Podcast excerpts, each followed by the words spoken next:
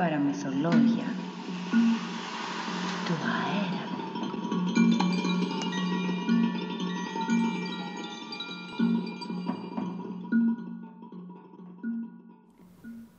Το παραμύθι μας είναι για μεγάλους και μικρούς. Χωρίζεται σε δύο μέρη. Μέρος πρώτο. Η ρομφαία της αυγής. Ένα παραμύθι σε 14 ξυλογραφίες και κείμενο του χαράκτη Φώτη Βάρθη.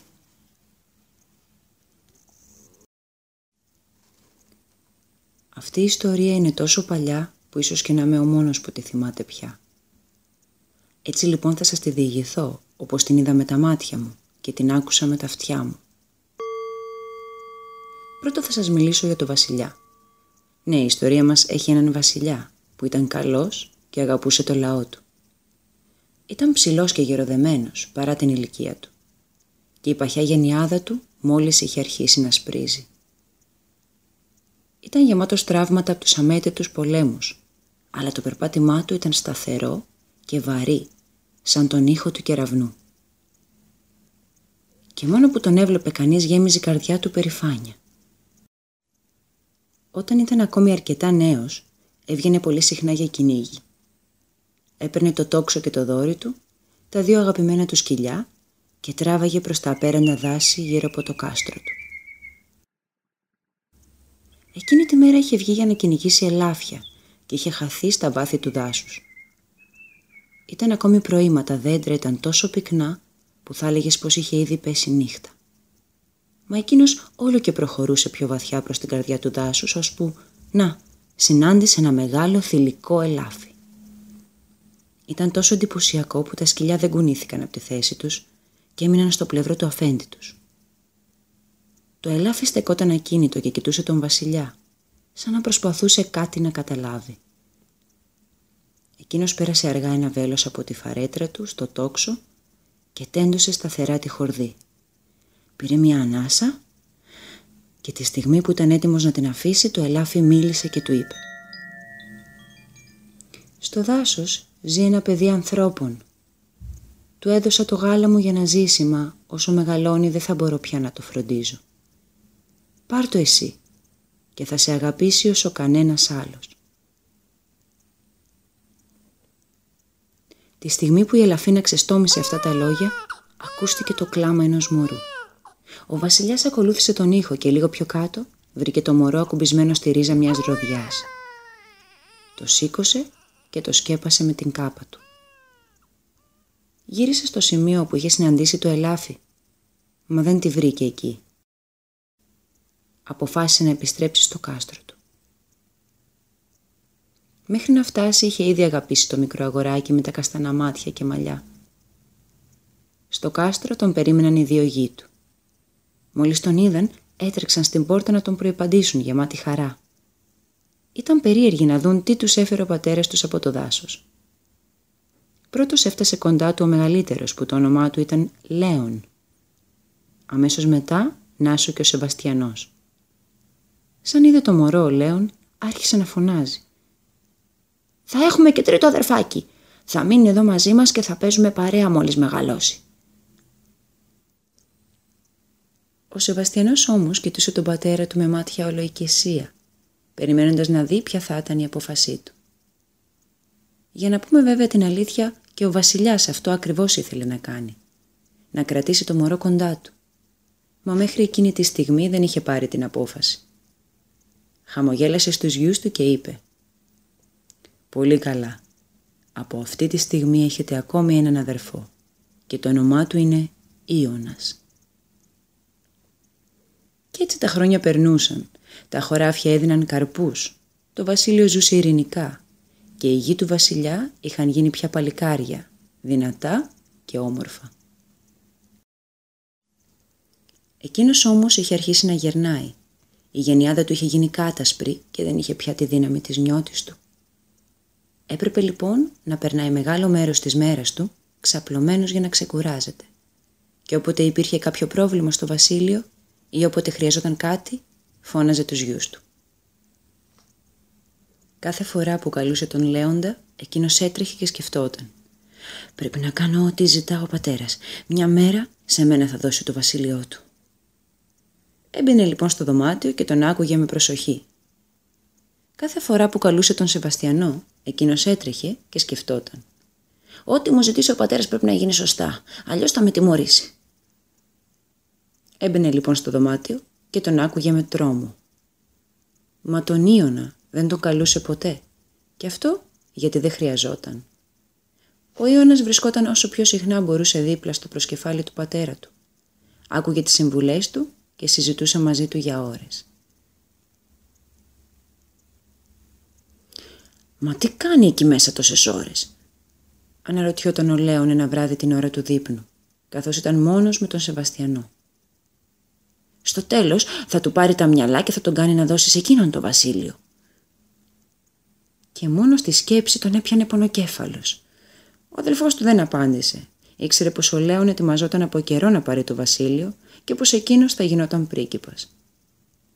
Τον Σεβαστιανό τον βασάνιζε πάντοτε η σκέψη πως ίσως να μην ήταν ικανός, πως μπορεί να έκανε κάτι λάθος και να απογοήτευε τον πατέρα του. Έτσι βλέποντας τον Ιωνα τόσο ξέγνιαστο τον ζήλευε που μπορούσε να κάνει ό,τι ήθελε. Μα η αλήθεια ήταν πως ο Ιωνας δεν ήθελε ούτε πόλεις να κυβερνά, ούτε τίτλους ευγενίας. Αγαπούσε βαθιά τον βασιλιά που τον μεγάλωσε σαν αληθινό του γιο και έκανε ό,τι μπορούσε για να είναι χαρούμενος και περήφανος. «Πάμε στο δωμάτιο του πατέρα να ακούσουμε τι λένε», είπε ο Λέων στο τέλος. Μα, μα δεν θα θυμώσει ο πατέρας αν μπούμε στο δωμάτιο χωρίς να μας έχει καλέσει. Αποκρίθηκε τρομαγμένος ο Σεβαστιανός. Ο μεγάλος του αδερφός όμως τον είχε ήδη αρπάξει από τον μπράτσο και τον τράβαγε προς την πόρτα του δωματίου. Όταν έφτασαν μπροστά της ξαφνιάστηκαν και οι δύο. Η πόρτα ήταν ορθάνυχτη και μπορούσαν να δουν μέσα τον πατέρα τους καθισμένο στο θρόνο του. Δίπλα του όρθιος ήταν ο Ιωνας και απέναντί τους στεκόταν ένας άντρας που ο Λέων τον αναγνώρισε. Ήταν ο πρώτος αγγελιοφόρος του βασιλείου. Ο πατέρας τους κρατούσε στα χέρια του την περγαμηνή που μόλις του είχε φέρει και τα μάτια του είχαν μείνει καρφωμένα στις τελευταίες λέξεις. Γύρισε προς την πόρτα και δε τους γιους του να κοιτάζουν απορριμμένοι. «Τώρα θα έστειλνα τον Ιωνα να σας φωνάξει», είπε. «Μπείτε και κλείστε καλά την πόρτα. Εκείνοι υπάκουσαν και πλησίασαν τον βασιλιά. «Τι σημαίνει πατέρα, τι είναι αυτό το γράμμα που κρατάς» ρώτησε ο Λέων και κοίταξε μια τον πατέρα του και μια τον Ιωνα. «Γη μου, μεγάλος στρατός έχει ξεκινήσει από το μακρινό βασίλειο. Πρέπει να ετοιμαστούμε για πόλεμο». Και καθώς τελείωνε τη φράση, τον έπιασε τρομερός βήχας που κράτησε για ώρα.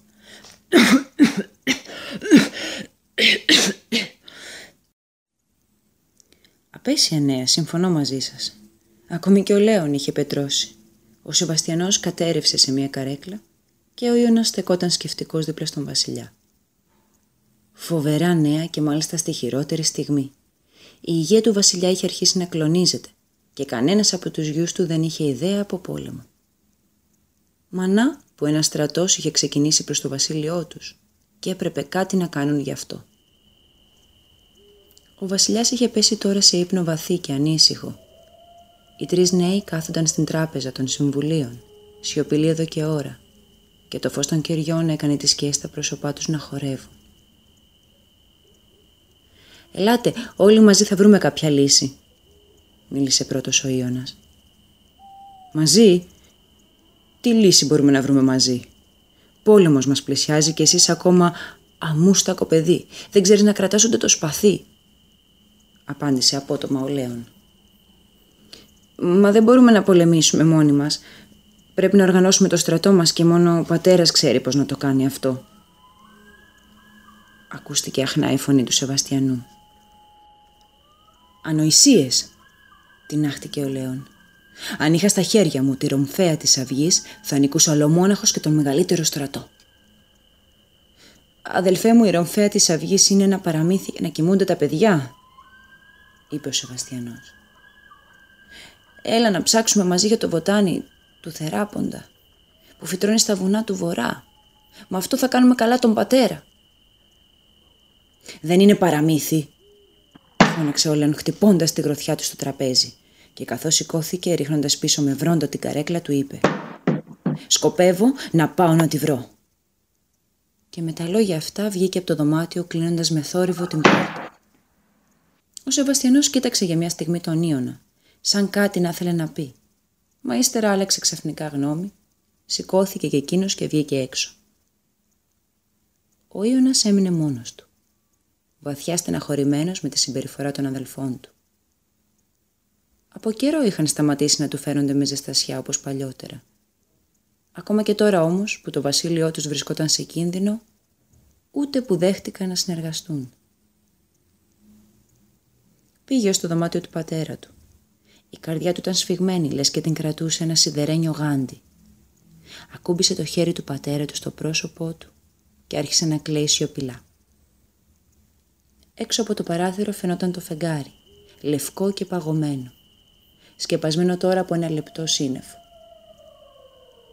Ο Ιώνας έκλαιγε απελπισμένος για ώρα, μέχρι που αισθάνθηκε τα δάχτυλα του πατέρα του να σκουπίζουν τα δάκρυά του. Γύρισε με τα μάτια θολά και τον κοίταξε. Είχε ξυπνήσει μα φαινόταν πολύ αδύναμο. «Γιατί κλαις, γε μου» τον ρώτησε με τρεμάμενη φωνή. Εκείνος δεν απάντησε, μόνο πήρε μια βαθιά ανάσα και σφίγγοντας τα δόντια προσπάθησε να πνίξει ένα λιγμό. «Μέχρι να γίνω και πάλι καλά», είπε ο βασιλιάς, «εσύ θα προσέχεις τα αδέλφια σου. Είναι καλά παιδιά, μα έχουν ακόμα ανάγκη από καθοδήγηση. Εσύ, γεια μου, είσαι ο πιο μικρός μα και ο πιο συνετός. Πρόσεχε τα αδέλφια σου και εξαντλημένος έκλεισε ξανά τα μάτια. Ο Ιώνας φίλησε το χέρι του πατέρα του, σκούπισε με το μανίκι τα δάκρυά του και βγήκε από το δωμάτιο. Αυτή ήταν η πρώτη τελευταία φορά που τον είδε κανείς να κλαίει. Και δεν σας είπα ακόμα για τη ρομφαία της αυγής και για το βοτάνι του θεράποντα.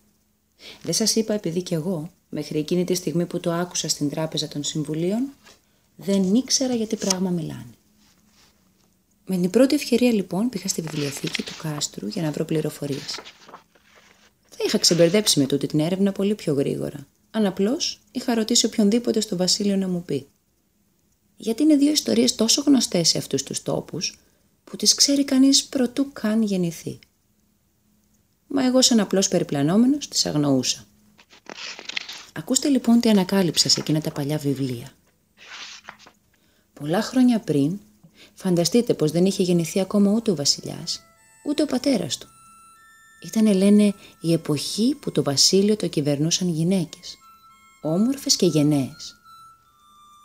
Τέτοια ήταν για αιώνες η παράδοση της χώρας. Οι βασίλισσες επέλεγαν τον σύζυγό τους και μόλις έκαναν μία κόρη, εκείνη γινόταν πριγκίπισσα και αργότερα έπαιρνε τη θέση τους. Έτσι είχε συμβεί και με την αυγή που γεννήθηκε ένα νηξιάτικο ξημέρωμα, ενώ ο αέρας έφερνε το απαλό άρωμα του γιασεμιού. Η πρικίπισσα έχασε τη μητέρα της πολύ μικρή και ανέλαβε από νωρίς το θρόνο. Μεγάλωσε μαθαίνοντας την τέχνη του σπαθιού και όχι όπως συνηθιζόταν να υφαίνει στον αργαλιό ή έστω να ρίχνει με το τόξο. Όχι, στην αυγή δεν άρεσαν αυτά και έτσι όταν μεγάλωσε λίγο και έγινε πρώτη στο σπαθί, τόσο που κανένας πολεμιστής του βασιλείου δεν κατάφερνε να την νικήσει, φώναξε τον καλύτερο σιδερουργό και τον μάγο του κάστρου και τους ζήτησε να κατασκευάσουν το καλύτερο σπαθί που φτιάχτηκε ποτέ. Και εκείνοι κλείστηκαν στα εργαστήριά τους και για καιρό πολύ σχεδίαζαν, έφτιαχναν, χάλαγαν και πάλι από την αρχή.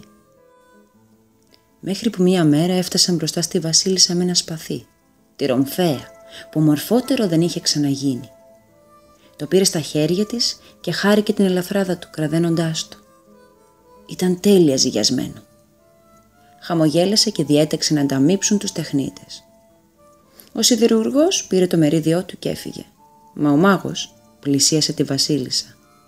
Της είπε κάτι πολύ χαμηλόφωνα και εκείνη τον κοίταξε με ένα ανέκφραστο βλέμμα και του έκανε νόημα πως μπορεί να αποχωρήσει. Αν ήμουν μπροστά θα φρόντιζα να ακούσω τι της είπε, μα δυστυχώς το βιβλίο δεν γράφει περισσότερα. Ο μάγος έφυγε χωρίς να πάρει την αμοιβή του. Άλλος τόσος καιρός πέρασε μέχρι που στο βασίλειο ξέσπασε πόλεμος και η αυγή παρουσιάστηκε μπροστά στο στρατό της, κρατώντας για πρώτη φορά τη ρομφαία που άστραφτες στον ήλιο σαν καθρέφτης. Πρώτη από όλους ξεκίνησε και πρώτη από όλους έπεσε πάνω στον εχθρό. Κανείς δεν μπόρεσε να τη σταματήσει. Το σπαθί λες και χόρευε στο χέρι της. Μέχρι να πέσει το βράδυ η μάχη είχε τελειώσει και οι τελευταίοι εχθροί έτρεχαν να σωθούν από τη ρομφαία της αυγής. Επέστρεψαν λοιπόν όλοι οι σόοι στο κάστρο και έστησαν ένα τεράστιο γλέντι για τη μεγάλη νίκη τους. Η βασίλισσα χαμογελούσε μα το βλέμμα της ήταν σκοτεινό, το πρόσωπό της κουρασμένο. Λίγοι το πρόσεξαν εκείνο το βράδυ. Η μουσική και οι χοροί τους είχαν συνεπάρει. Μα τις επόμενες μέρες αυτό ήταν το νέο που φτερούγιζε από στόμα σε στόμα. Η βασίλισσα γέρασε μέσα σε μία νύχτα. Ο πόλεμος την εξάτλησε. Και όλοι ήταν στεναχωρημένοι, γιατί την αγαπούσαν. Μετά από λίγο καιρό, η αυγή ξεκίνησε χαράματα από το βασίλειο, μόνη της, με το άλογό της και χωρίς να πει τίποτα σε κανέναν, παίρνοντας μαζί της τη ρομφαία. Όταν επέστρεψε μετά από μέρες, δεν την είχε πια μαζί της. Κατόπιν η αυγή έφυγε αφήνοντας το θρόνο στον ξαδερφό της, απόγονος του οποίου είναι και ο δικός μας βασιλιάς, μιας και δεν υπήρχαν άλλες γυναίκες συγγενείς για να ανέβουν στο θρόνο. Αυτή είναι η ιστορία της χαμένης Ρομφέας και της Αυγής, της τελευταίας βασίλισσας. Όσο για το βοτάνι του Θεράποντα, η ιστορία είναι απλή. Ο Θεράποντας ήταν ένας μοναχός που ζούσε στα βουνά του Βορρά, σε απόλυτη απομόνωση. Περιφερόταν όλη μέρα ψάχνοντας να βρει ρίζες για να φάει ή λίγο μέλι από κάποια κυψέλη. Τα βράδια κοιμόταν σε μία σπηλιά ή στις κουφάλες μεγάλων δέντρων. Μία μέρα ανέβηκε πολύ ψηλά στο βουνό, στην παγωμένη κορυφή και εκεί μέσα στο χιόνι είδε να φυτρώνουν κατακόκκινη βλαστή που δεν είχε ξαναδεί. Πήρε μερικούς μαζί του και με τον καιρό κατάλαβε πως γιάτρευαν πληγές και αρρώστιες και πως χάριζαν ξανά τη νιώτη. Έτσι, όποτε τύχαινε να συναντήσεις στα βουνά κάποιον οδηπόρο χτυπημένο ή ταλαιπωρημένο από το κρύο, τον έκανε καλά φτιάχνοντας ένα φίλτρο με αυτό το βοτάνι. Σιγά σιγά το νέο μαθεύτηκε και όποτε κάποιος αρρώστηνε ή πληγωνόταν και τίποτα άλλο δεν μπορούσε να τον κάνει καλά, του έφερναν το βοτάνι του θεράποντα και αμέσως συνερχόταν. Και αν οι ιστορίες αυτές είναι αληθινές και αν το σπαθί υπάρχει, και αν ο θεράποντας ακόμη ζει και είναι στα βουνά, τα βιβλία δεν το λένε. Μα νομίζω θα το μάθουμε μαζί. Γιατί όσο βρισκόμουν στη βιβλιοθήκη και έψαχνα, ο Λέων και ο Σεβαστιανός είχαν ετοιμαστεί για το ταξίδι. Ο Ιωνας προσπαθούσε να πείσει τον Λέοντα πως θα ήταν καλύτερα να πήγαιναν όλοι μαζί. Μα ο Λέων λίγη σημασία έδωσε στα λόγια του.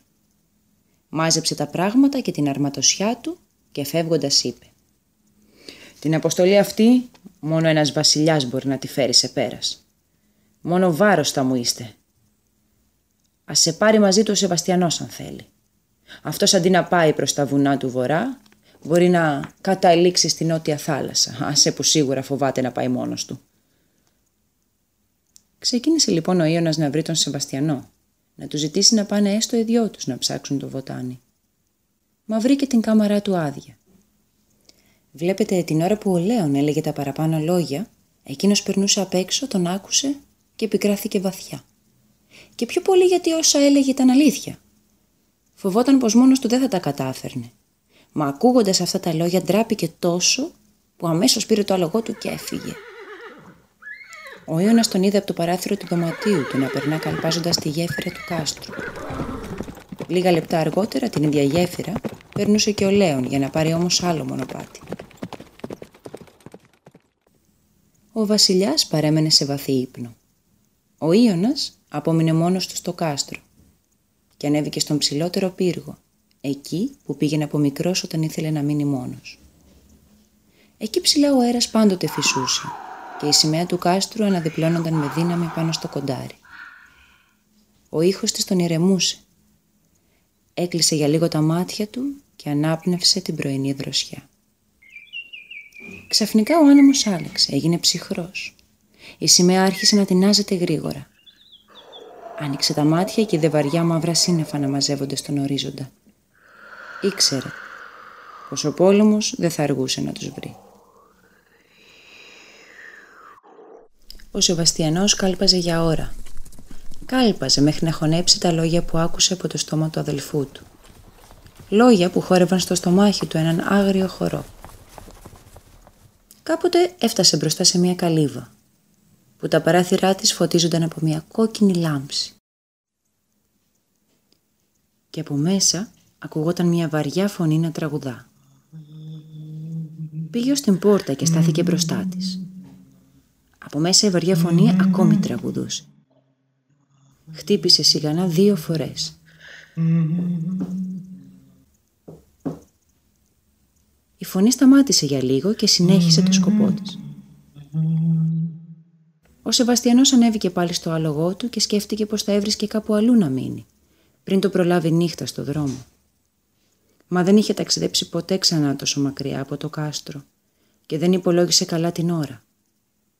Χωρίς να το καταλάβει έπεσε το βράδυ και εκείνος έμεινε ολομόναχος σε ένα μονοπάτι μέσα στο δάσος. Αναρωτήθηκε αν ήταν το ίδιο δάσος που ο πατέρας του πήγαινε για κυνήγι. Καθώς προχωρούσε βρήκε ένα μεγάλο δέντρο, ξάπλωσε στις ρίζες του και βγάζοντας μία κουβέρτα σκεπάστηκε και έγειρε να κοιμηθεί.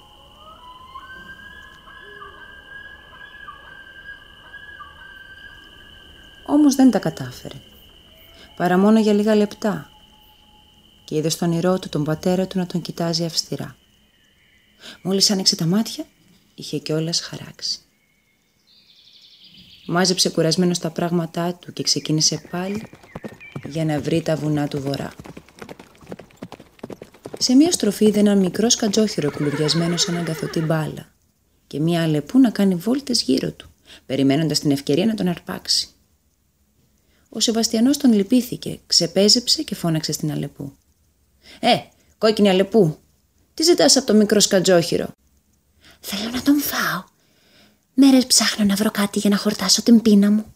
Αυτός εδώ είναι βέβαια μικρούλης, μα δεν πειράζει. Έλα, πάρε αυτό εδώ το ψωμί και άσε το σκατζόχυρο. Σαν μεγαλώσει και τον ξαναδείς, φάτον να χορτάσεις. Είπε και της πέταξε ένα καρβέλι από την τσάντα του. Η Αλεπού βρήκε την ανταλλαγή δίκαιη και έτσι πήρε το ψωμί και χάθηκε στους θάμνους. Ο σκατζόχυρος ξεδιπλώθηκε και πήγε στα πόδια του Σεβαστιανού.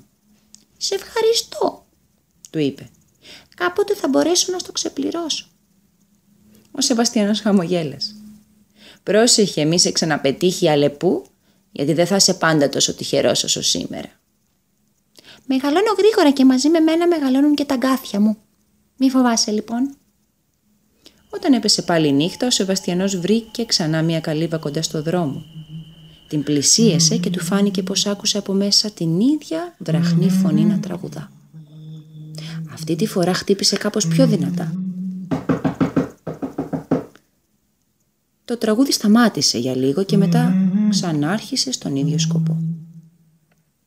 Έτσι έφυγε και κοιμήθηκε πάλι κάτω από ένα δέντρο. Όχι βέβαια πως τα κατάφερε καλύτερα αυτή τη φορά. Ονειρεύτηκε πως ο Λέων κολυμπούσε σε μία λίμνη και αυτός ήταν μέσα σε μία μικρή βάρκα, όταν ξαφνικά ο αδερφός του άρχισε να την κουνάει γελώντας. Ο ίδιος όμως έχασε την ισορροπία του και έπεσε στο νερό. Πετάχτηκε όρθιος. Είχε πιάσει βροχή. Τυλίχτηκε με μία κάπα απογοητευμένος και πιασμένος. Δεν είχε χαράξει ακόμη, αλλά εκείνος πήρε και πάλι το δρόμο. Έβλεπε από μακριά τα επιβλητικά βουνά του βορρά. Είχε αρκετό δρόμο μπροστά του, μα τώρα που τα βουνά φαίνονταν στον ορίζοντα, η καρδιά του δυνάμωσε και ήταν η πρώτη στιγμή που πίστεψε πως μπορεί και να γυρνούσε πίσω με το βοτάνι του θεράποντα. Ας δούμε τώρα τι έκανε ο Λέων, που είχε ξεκινήσει για να βρει τη ρομφαία της αυγής. Φυσικά δεν είχε την παραμικρή ιδέα που να ψάξει. Ήταν άλλωστε από τους λίγους που πίστευαν πως η ιστορία του σπαθιού ήταν αληθινή. Μα το είχε βάλει πείσμα να τη βρει και εδώ που τα λέμε όταν ο Λέων έβαζε κάτι στο μυαλό του έκανε ό,τι μπορούσε για να το πετύχει. Στο δρόμο πηγαίνοντας καβάλα στα λογό του, συνάντησε μια γριά, στηριγμένη σε ένα μακρύ κλαδί που το είχε για μαγκούρα.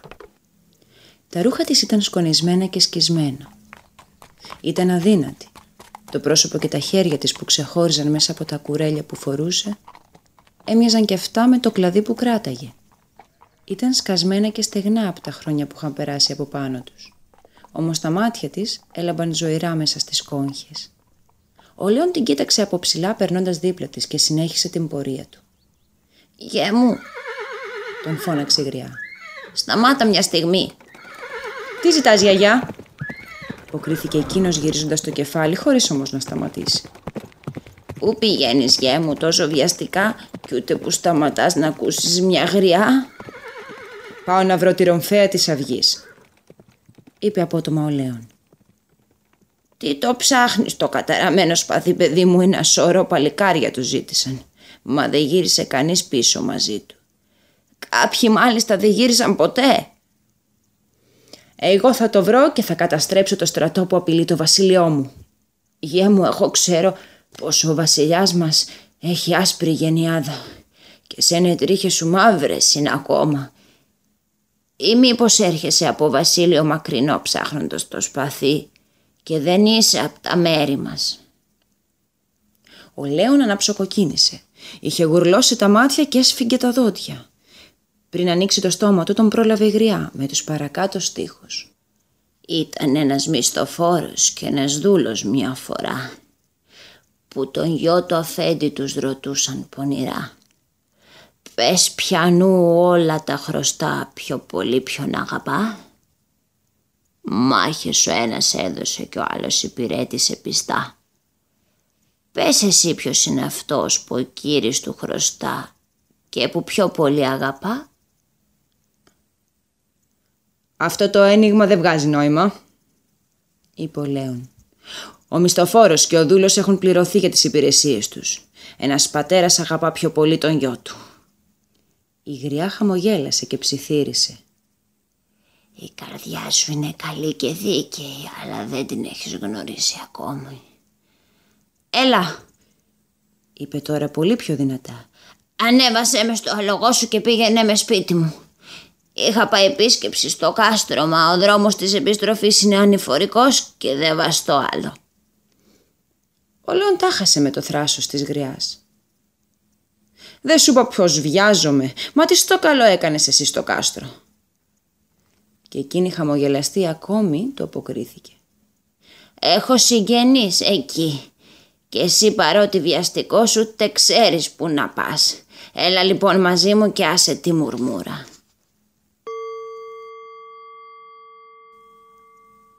Πόσες μέρες να πέρασαν. Ο Σεβαστιανός είχε χάσει πια το μέτρημα. Αχ και να είχε κοιμηθεί καλά έστω και ένα βράδυ δεν θα είχε παράπονο. Μα κάθε νύχτα επαναλαμβανόταν η ίδια ιστορία. Μόλις έπεφτε το σκοτάδι, έβλεπε τα φώτα από την καλύβα και άκουγε τη βαριά φωνή να τραγουδά. Όσες φορές χτύπησε την πόρτα σιγανά, η φωνή σταματούσε και ήταν σαν κάτι να περίμενε. Μα μετά από λίγο ξεκίναγε πάλι το τραγούδι της και ο Σεβαστιανός έψαχνε μέρος να κοιμηθεί. Πάντοτε όμως ξυπνούσε τρομοκρατημένος από έναν εφιάλτη. Έτσι έπαιρνε και πάλι το δρόμο μέχρι που έφτασε στις παρυφές των βουνών. Σήκωσε το κεφάλι του να δει την κορυφή, μα το βλέμμα του σταμάτησε σε ένα παχύ στρώμα από σύννεφα που σκέπαζαν τις πλαγιές. Η κορυφή θα πρέπει να βρισκόταν πίσω από αυτά τα σύννεφα, σκέφτηκε και πήρε να ανηφορίζει. Όμως όσο πιο ψηλά ανέβαινε, τόσο η παγωνιά δυνάμωνε. Προσπαθούσε να τυλιχτεί με την κάπα του, μα εκείνη ήταν πια τόσο τριμμένη από το ταξίδι, που ο αέρας έβρισκε πάντα κάποιο ανοιγματάκι πάνω της και τρύπωνε από εκεί. Κι όσο ανέβαινε, τόσο η παγωνιά τύλιγε τα δάχτυλά της στο λαιμό του και του δυσκόλευε την ανάσα και γλίστραγε και χτυπούσε στις αιχμηρές πέτρες του βουνού και παραπατούσε από την κούραση πήγαινε όλο και πιο αργά, γιατί το χιόνι γινόταν όλο ένα και πιο ψηλό και τα πόδια του βούλιαζαν. «Θεράποντα, θεράποντα φανερώσου και βοήθησέ με. Θεράποντα, σε παρακαλώ, φανερώσου». Μα ο αέρας φύσαγε τόσο δυνατά που μόλις έβγαιναν οι λέξεις από το στόμα του τις άρπαζε και τις πέταγε με λύσα πάνω στους βράχους. Έτσι που και δίπλα του να στεκόσουν, τίποτα άλλο δεν θα άκουγες παρά μονάχα το μουγκριτό του βουνού. Κοίταξε τότε γύρω του και αντίκρισε το απέραντο άγριο λευκό τοπίο. Αλλά κανένα σημάδι μονοπατιού δεν διακρινόταν. Συνέχισε να ανεβαίνει, σκαρφαλώνοντας τους γλιστερούς βράχους. Αλλά όλο έπεφτε και το σώμα του είχε πια μουδιάσει από το κρύο και τον πόνο. Έκανε μεγάλη προσπάθεια να συνεχίσει, μα τα πόδια του δεν τον υπάκουγαν πια. Προσπάθησε να βγάλει μια κραυγή, κάποιος να τον ακούσει. Διαπίστωσε όμως πως ούτε γι' αυτό δεν είχε πλέον αρκετή δύναμη. Έπεσε στο χιόνι και έμεινε εκεί, ανήμπορος να κάνει οτιδήποτε. Σκέφτηκε τον Ιωνα. Αν δεν είχε φύγει από το παλάτι τόσο βιαστικά θα ταξιδεύαν τώρα μαζί. Ίσως στην πορεία να κοιμώντουσαν σε εκείνη την καλύβα, αντί να ξαγρυπνά μόνος με εφιάλτες κάτω από τα δέντρα. Αχ, σίγουρα θα ήταν πολύ ζεστή. Και ο Λέων... Α, δεν υπάρχει αμφιβολία γι' αυτόν. Σίγουρα θα είχε βρει τη ρομφαία της αυγής και θα είχε γυρίσει πίσω. Αλλά ο πατέρας τους, χωρίς το βοτάνι δεν θα καλυτέρευε η υγεία του και ακόμα και με το πιο φοβερό σπαθί στα χέρια του αδελφού του, δεν θα είχαν έναν αρχηγό να τους οδηγήσει στην νίκη. Ο εχθρός θα έμπαινε στην πόλη τους και θα έκαιγε τα πλούσια χωράφια και τα πανέμορφα σπίτια τους. Και αυτός είχε μείνει μόνος να τον σκεπάζει το χιόνι του βουνού, χωρίς να κατορθώσει να φέρει εις πέρα στην αποστολή του. Απελπίστηκε και έκλαψε. Καθώς τα δάκρυα πάγωναν στο πρόσωπό του, άνοιξε για λίγο τα μάτια. Αυτό που αντίκρισε ήταν τα πυκνά σύννεφα που είχε δει όταν ξεκινούσε την ανάβαση, να κρέμονται τώρα πάνω από το κεφάλι του, σαν πέπλο του ουρανού. Ήταν τόσο κοντά λοιπόν και δεν το είχε καταλάβει. Εκείνη τη στιγμή ένιωσε πόσο μόνος ήταν και πως κανείς δεν θα τον βοηθούσε. Μα είπε στον εαυτό του ότι έπρεπε να τα καταφέρει. Όλοι τον περίμεναν να γυρίσει με το βοτάνι.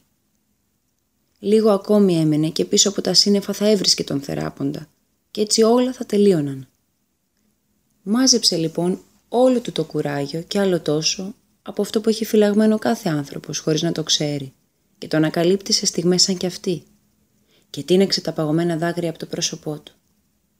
Αυτή ήταν η πρώτη τελευταία φορά που τον είδε κανείς να κλαίει.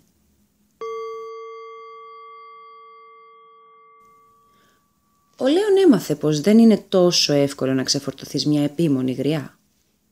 Ακόμα και αυτή η σκευρωμένη γιαγιά έμοιαζε να έχει απίστευτη δύναμη και θέληση. Όλη εκείνη η ενέργεια που φύλαγε το σώμα και το μυαλό της έβρισκε διέξοδο στα μάτια της. Ο Λέων το σεβόταν αυτό. «Λοιπόν, γιαγιά», είπε ο Λέων μετά από πολλή ώρα σιωπής. «Είμαστε ακόμη μακριά από την καλύβα σου. Μπορεί να με έπεισες να σε βοηθήσω, μα έχω πολύ σημαντικότερες δουλειές να κάνω από το να σε κουβαλάω στο σπίτι σου». Η γριά χαμογέλασε και το αποκρίθηκε. Ποτέ δεν πάει χαμένη καλή πράξη, παλικάρι μου. Δεν φτάνουν μόνο το θάρρος και η δύναμη. Θέλει και ζεστή καρδιά. Μάθε το αυτό, γιατί αν διαλέξεις τελικά να γίνεις βασιλιάς θα πρέπει πρώτα να γίνεις σωστός άνθρωπος. Τι ήθελε και μίλαγε; Πάλι κατάφερε να τον εκνευρίσει η γριά καρακάξα. Τι πάει να πει αν διαλέξεις τελικά να γίνεις βασιλιάς, λες και υπήρχε δυνατότητα επιλογής. Ο Λέων ήταν ο αδιαμφισβήτητος κληρονόμος του θρόνου. Αυτή ήταν η παράδοση και έτσι θα γινόταν.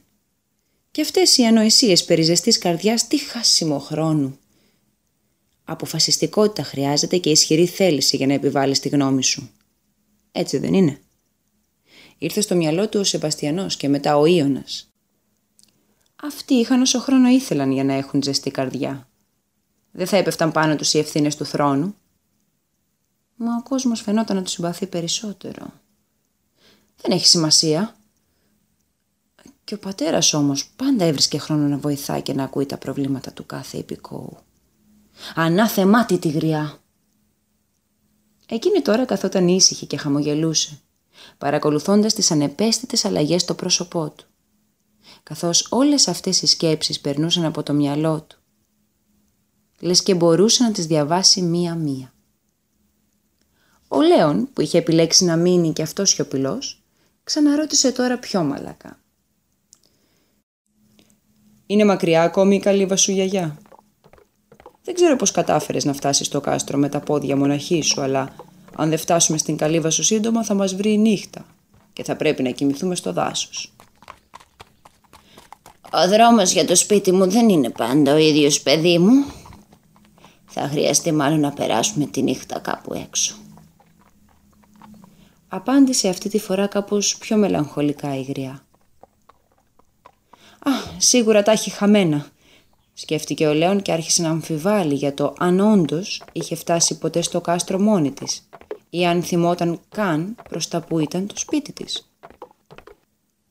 Το φως υποχώρησε αργά δίνοντας τη θέση του σε μια κατασκότεινη νύχτα. Οι δύο ταξιδιώτες ξεπέζυψαν. Η γιαγιά ξάπλωσε στο μαλακό χορτάρι, ενώ ο Λέων έψαχνε ξύλα για να ανάψει φωτιά να του ζεστάνει το βράδυ. Όταν επέστρεψε, εκείνη είχε ήδη κοιμηθεί. Στίβαξε τα κλαδιά που είχε βρει και προσπάθησε να ανάψει τη φωτιά. Αν συνέχιζε να περιφέρεται άσκοπα με αυτή τη γριά, ποιος ξέρει πότε θα έβρισκε τη χαμένη Ρομφέα. Σκέφτηκε να την αφήσει και να φύγει κρυφά μέσα στη νύχτα, για να συνεχίσει την αποστολή του.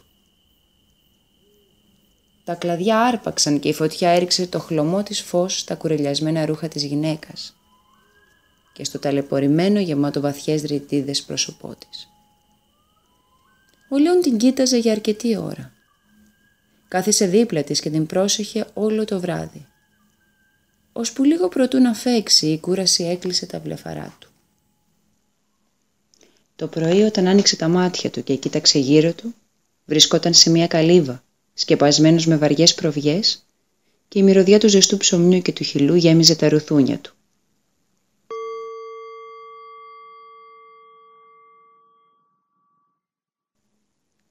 Είχε περάσει καιρός που τα αδέρφια του είχαν ξεκινήσει το ταξίδι τους και ο Ιώνας ήταν ο μόνος που είχε απομείνει στο κάστρο να κυβερνά το βασίλειο, μιας και η υγεία του βασιλιά όλο και χειροτέρευε. Εκείνη την ημέρα καθόταν μόνος του στην αίθουσα των συμβουλίων και αναρωτιόταν τι έπρεπε να κάνει.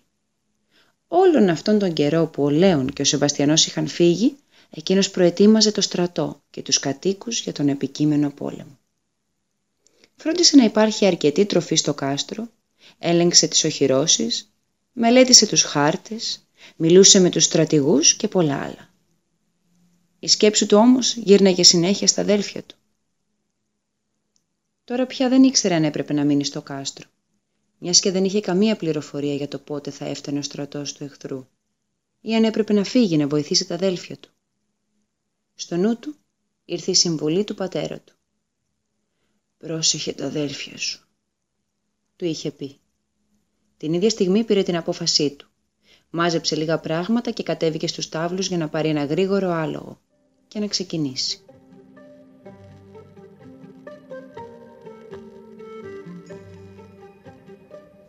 Θα έψαχνε τον Σεβαστιανό μιας και ήξερε πως κατευθυνόταν προς τα βουνά του βορρά. Είχε μπει ήδη στο πυκνό δάσος πριν περάσει η πρώτη μέρα και μόλις σκοτίνιασε έστρωσε σε ένα ξέφωτο να κοιμηθεί. Το επόμενο πρωί όταν άνοιξε τα μάτια του είδε πως το άλογο του έλειπε, όπως και ο μανδύας του, καθώς και πολλές από τις προμήθειές του. Σίγουρα κάποιοι από τους τρογλωδίτες που τριγυρνάγανε στα δάση τον είχαν ληστέψει το βράδυ χωρίς να καταλάβει τίποτα. Ευτυχώς είχε γλιτώσει το τόξο του, που το κρατούσε σφιχτά καθώς κοιμόταν. Είχε απομείνει στη μέση του δάσους χωρίς κανένα εφόδιο και δεν μπορούσε ούτε να γυρίσει πίσω, ούτε να συνεχίσει. Απελπισμένος ξεκίνησε να περπατά μονάχος προς τα βουνά, ελπίζοντας να βρει κάποια βοήθεια. Μόλις έκανε λίγα βήματα πετάχτηκε μπροστά του ένα μεγαλόσωμο κομψό θηλυκό ελάφι. «Έλα, ανέβα στη ράχη μου και θα σε πάω εγώ στα βουνά πιο γρήγορα και από κάθε βασιλικό άτι», του είπε το ελάφι. Εκείνος πισωπάτησε για μια στιγμή, μα έπειτα πλησίασε και χάιδεψε το λαιμό της ελαφίνας. «Ιωνα, είναι γραφτό να σε βρίσκω στα δάση και να σε δίνω πίσω στους ανθρώπους. Εσύ είσαι η ελαφίνα που μου διηγήθηκε ο πατέρας μου; Εσύ είσαι το κλειδί για τις μοίρες πολλών. Έλα, θα σε πάω να συναντήσεις τη δική σου και εσύ θα με οδηγήσεις στη δική μου. Ο Ιωνας ανέβηκε στην ελαφίνα και μόλις κρατήθηκε από το λαιμό της, εκείνη την άχτηκε σαν βέλος που φεύγει από τη χορδή του τόξου και χάθηκαν μαζί μέσα στο δάσος. Για λίγη ώρα ο Σεβαστιανός έμοιαζε να ανεβαίνει μια αόρατη σκάλα στον ουρανό. Η χιονισμένη κορυφή χανόταν μέσα στα λευκά σύννεφα. Ο Σεβαστιανός ήρθε και λίγα μέτρα πιο μακριά και βρέθηκε επιτέλους πάνω από το στρώμα των νεφών που έκρυβε το τέρμα της διαδρομής του. Κοίταξε γεμάτος λαχτάρα ψάχνοντας κάποια μορφή που θα μπορούσε να είναι ο θεράποντας. Τίποτα. Μόνο σκεπασμένα από πυκνό χιόνι βράχια. Κι όμως, ανάμεσα στους σχηματισμούς των βράχων υπήρχε κάτι που έμοιαζε με άνοιγμα σπηλιάς. Έφτασε τρεκλίζοντας ως εκεί και αντίκρισε τον γέροντα. Στο πρόσωπό του ήταν σαν να έβλεπε ζωντανό το ίδιο το βουνό. Η λευκή γενιάδα και τα μακριά του μαλλιά κάλυπταν την τραχιά βραχώδη όψη του.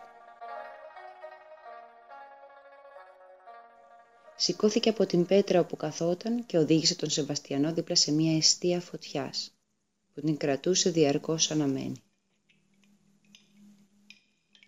«Έλα, πάρε λίγη σούπα», είπε ο γέρος και η φωνή του ακούστηκε βαθιά σαν τον άνεμο.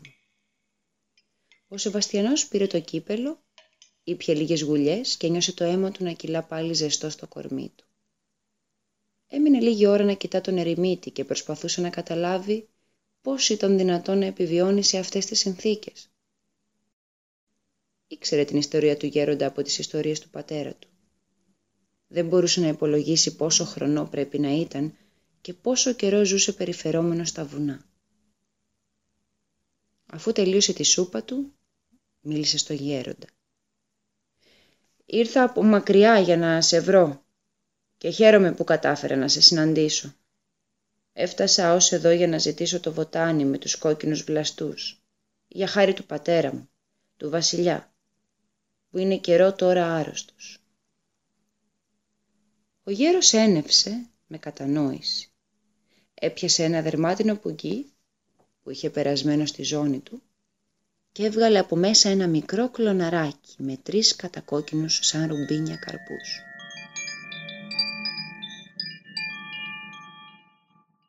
Πολλά τα προβλήματα των ανθρώπων και λίγοι οι καρποί.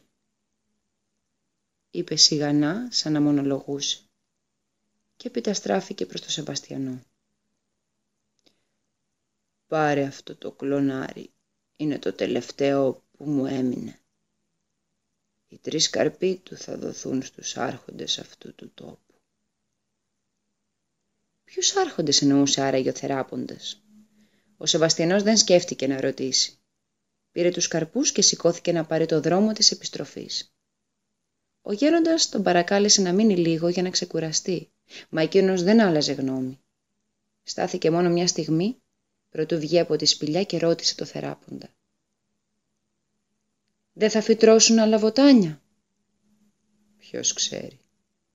Ίσως αυτή την άνοιξη να είμαστε τυχεροί και να βγουν νέοι βλαστοί. Ο Σεβαστιανός διέκρινε ένα μικρό χαμόγελο κάτω από τη γενιάδα του ερημίτη. Αλλά ίσως να ήταν και η λάμψη της φωτιάς που έκανε τις ρητίδες στο πρόσωπό του να αλλάζουν συνέχεια σχήμα. «Σε ευχαριστώ για όλα. Πρέπει τώρα να βιαστώ, να γυρίσω στο βασιλιά», είπε και όρμησε έξω από τη σπηλιά. Θα τον συναντήσεις πιο γρήγορα από όσο νομίζεις. Με αυτά τα λόγια ο θεράποντας έκλεισε τα μάτια και ξάπλωσε δίπλα στη φωτιά, που μετά από λίγο σταμάτησε πια να καίει. Και μαζί με τον καπνό άφησε και εκείνος την τελευταία του ανάσα να πετάξει.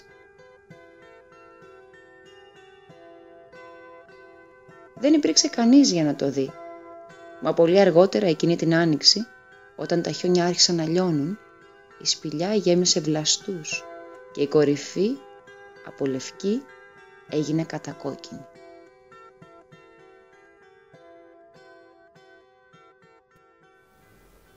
Στην επόμενη εκπομπή θα διαβάσουμε το δεύτερο μέρος. Σας εύχομαι μια καλή σκοτεινή νύχτα.